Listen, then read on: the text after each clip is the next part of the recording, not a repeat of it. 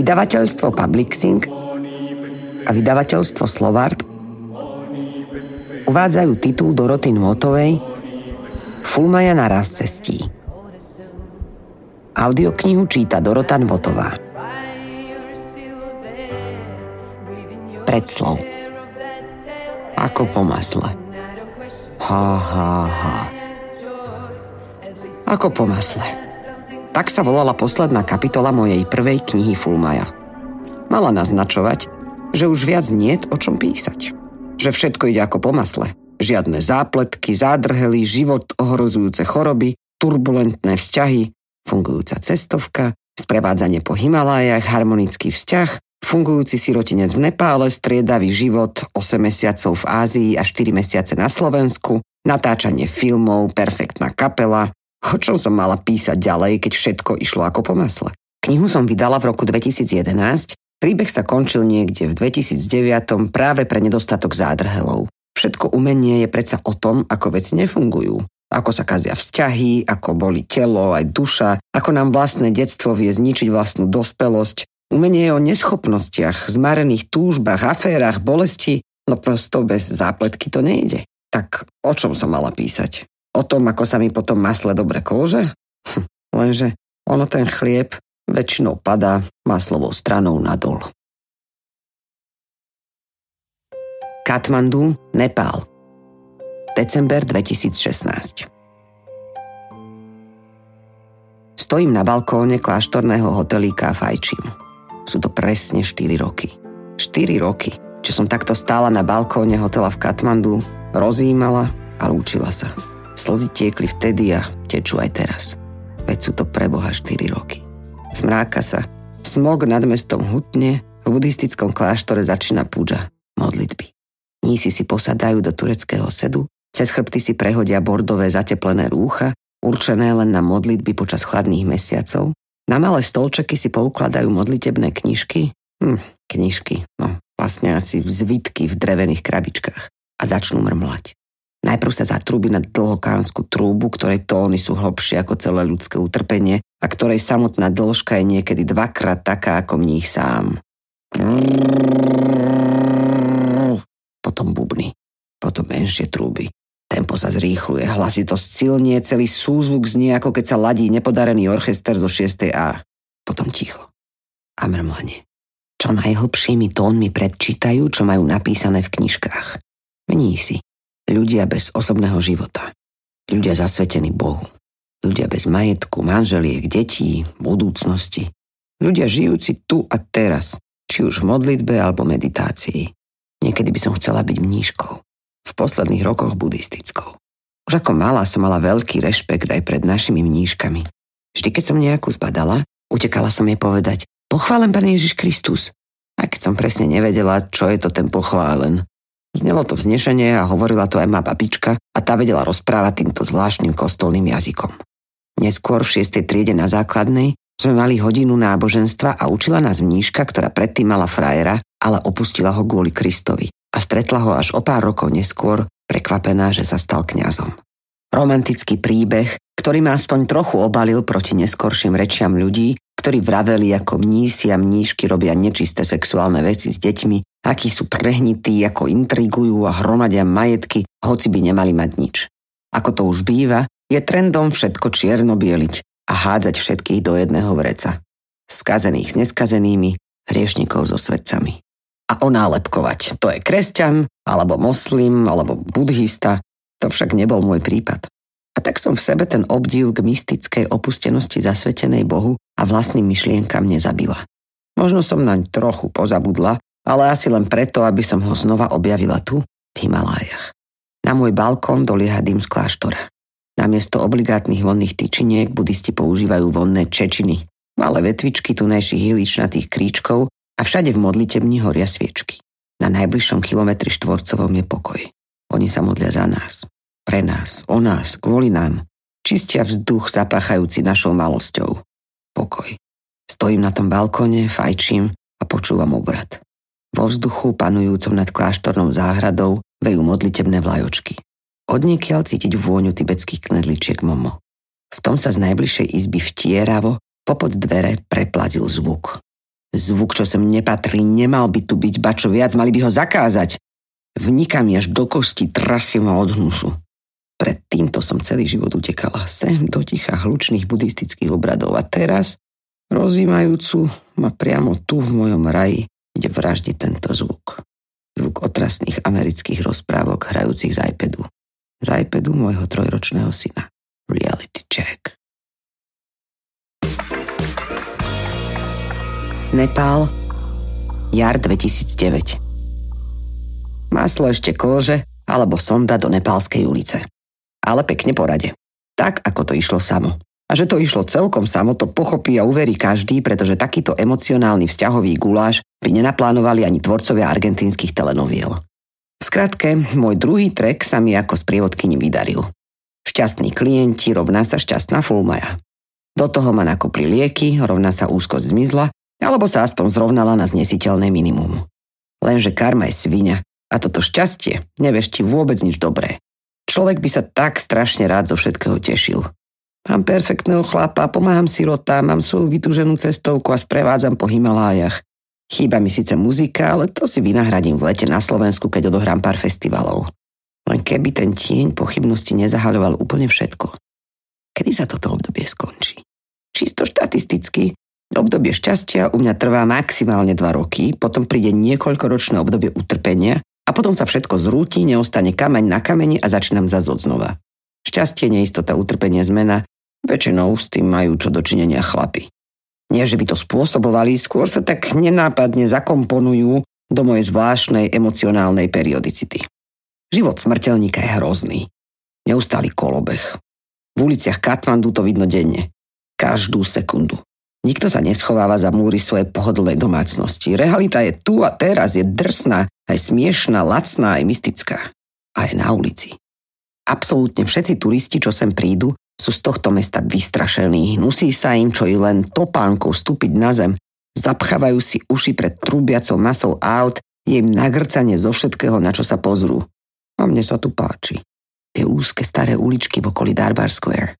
Malé zeleninové trhy, malé nenápadné chrámiky zasvetené rôznym hinduistickým bohom, obsypané červenou práškovou farbou a rýžou na znak obety. Buddhistické kláštory, opice, kravy, neznesiteľná doprava a hluk na hlavných cestách, fakt, že aj v centre pobehujú sliepky. Proste to tu milujem. Rozmýšľam, prečo to všetkých rozčuluje a mňa upokojuje. Myslím, že to bude tým, že mám vrtulu v riti. A keď sa nachádzam v pokojnom, tichom a bezpečnom európskom prostredí, rozdiel medzi mnou a môjim okolím je tak do očí bijúci, že chytám nervy. Ale tu, kde je svet ešte rýchlejší, intenzívnejší, hlučnejší a farebnejší ako ja, tu ma to hádže do kľudu. Pochopiteľné, nie? Jedna z najlepších chaosných vecí v Katmandu je jeho pouličné občerstvenie. Turisti ho odmietajú degustovať, ja som na ňom závislá. Pouličné občerstvenie na Slovensku je úbohé. Obsunuté ričmeny a hotdog z moderných rožkov, čo sa sypú a majú na spodku bodky a spárkov, čo neobsahujú meso. Ak sa predajcovia pouličného občerstvenia chcú učiť, mali by ísť sem do Ázie. To vám je samostatný svet. Málo kto je v reštaurácii. Buď sa najete doma, alebo na ulici. A na ulici je väčšia zábava a nevidie to drahšie, ako je z doma. Pre Indiu sú typické rôzne strukoviny s posekanou cibuľkou a koreninami, ktoré vám predávač zabali do kornútka z novín. Má buď stolček na kolieskach, alebo podobne ako predavači žrebov tabuľu zavesenú na krku a vykrikuje Čatpate, čatpate, Das rupia, das rupia, das rupia. Alebo také ovocie. Myslíte si, že aspoň ovocie tu neštípe? Blbosť. Na pokrajaný ananás vám nasypú zmes korení, soli a čili. To isté na jablká a mango. Už som si na to celkom zvykla.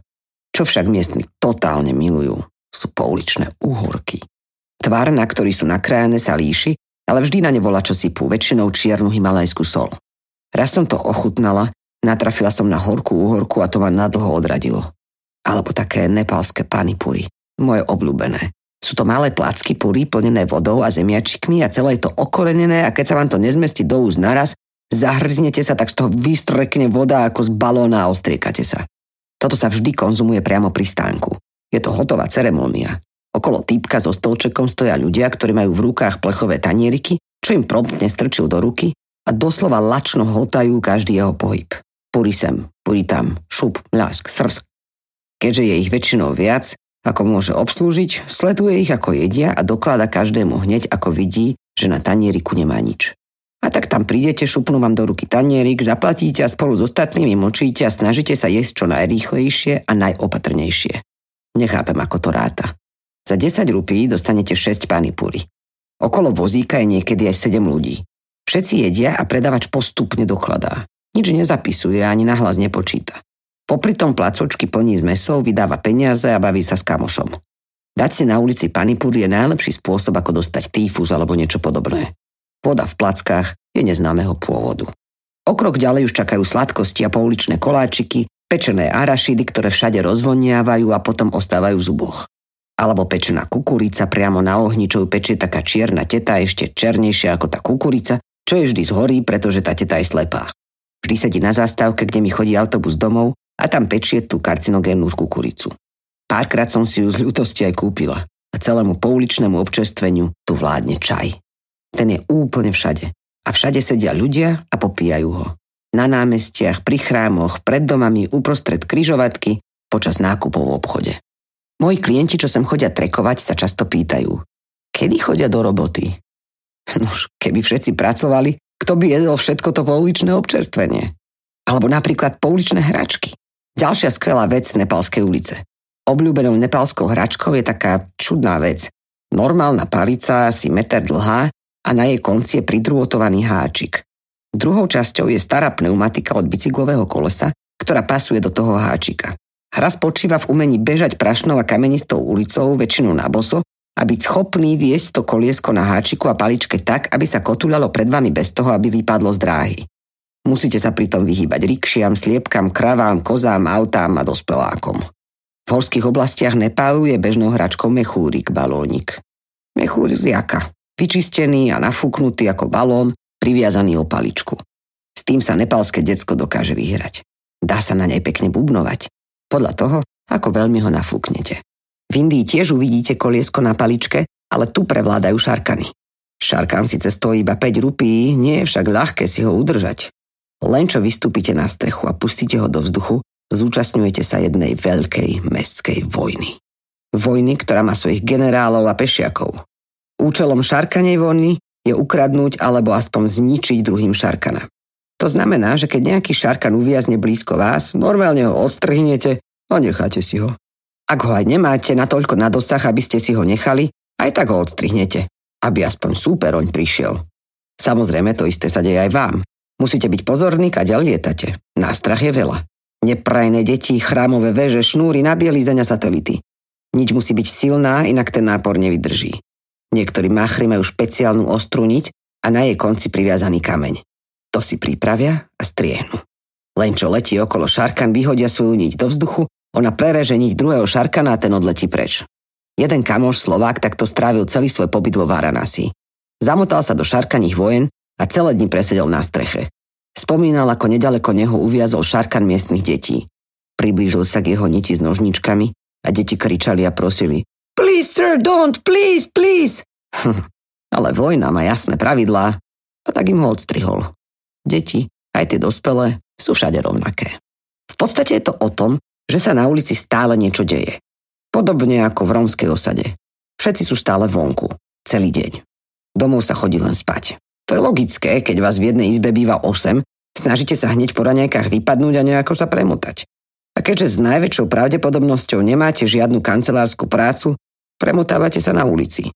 Popíjate čaj, dávate si pouličné občerstvenie, hráte sa s pouličnými hračkami, posedávate, prechádzate sa, snažíte sa nejako niečo zarobiť. Niečo zbadáte, lacno to kúpite a potom sa to za rohom snažíte drahšie predať. Alebo si kúpite cyklorikšu a snažíte sa odviezť niekam turistov. Ulica je fenomén, ktorý v fičí na plné obrátky a u nás, u nás dochol pes.